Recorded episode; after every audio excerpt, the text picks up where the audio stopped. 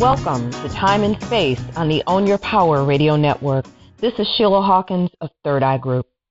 During this broadcast, I'm going to share some big time time wasters with you, which are really indicators you should look for, and I'll also share some solutions with you. We live in such an excessive society, and people waste so much. People waste their time, and they waste our time too. The difference is that time is something we don't have in excess. We each get the same amount of time each day, and once it's gone, it's gone for good. Do you honestly know where your time is going? How much of your time are you wasting? On average, individuals spend anywhere from an hour and a half to two hours of each workday just looking for things not to mention the other ways that time gets wasted. A couple of weeks ago, I talked about logging your time so that you know how much time each task was taking you. If you heard that broadcast and you started logging your time, you should know roughly how much time you're wasting each day. So you can do the math in, say, real time, so to speak, here. And if you don't know, use the average numbers that I just mentioned to do the math. When you multiply that wasted time by five workdays, that's seven and a half to 10 hours every week when nothing's getting done. With typically 20 workdays in each month, that amounts to 150 to 200 hours of wasted time every month for the average individual, which means that there are a lot of to dos that aren't getting done because of some big time time wasters. So, how do you know you're wasting significant time? Well, besides being aware of the fact that you are, because you just know that, or seeing it in black and white because you're logging it, start looking for indicators. One of the really clear indicators is a messy desk or a cluttered workspace things not filed, or as I say, things without a home.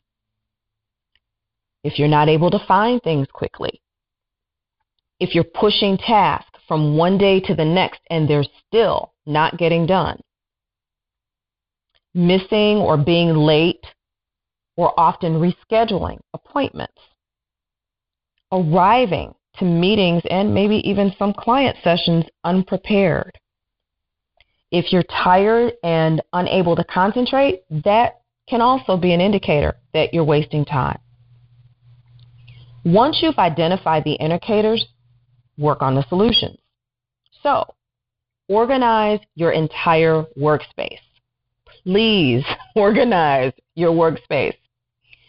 Determine what fits your personality by learning your productivity persona and establish a time management system that fits you, not anybody else, but you. Plan your work and prioritize your list.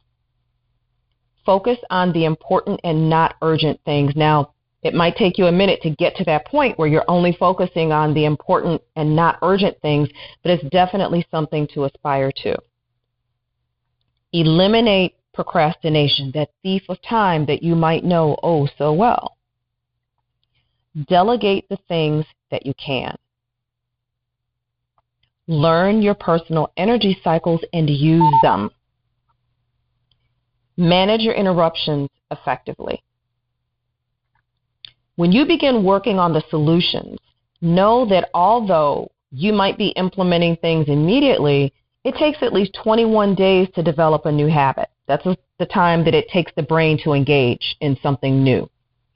So letting go of your big time time wasters is a process. It can be done quickly, but it doesn't happen overnight. Allow yourself the time and the room to do so. And when you revert to those old habits, simply acknowledge what you're doing and get back on track. It's also a good idea to enroll someone in what you're doing and ask for support as part of your system for getting a handle on increasing your productivity. Remember, what you give your time to is what makes the difference and it also impacts your bottom line. That's all the time we have for this episode of Time and Space. Get your productivity tips and information from my blog, which you'll find at timeandspaceblog.com. I also invite you to visit thirdeyegroup.net to learn more about me and what I do. Until next time, get it done. And of course, we want you to stay right here for upcoming shows and music on Own Your Power Radio.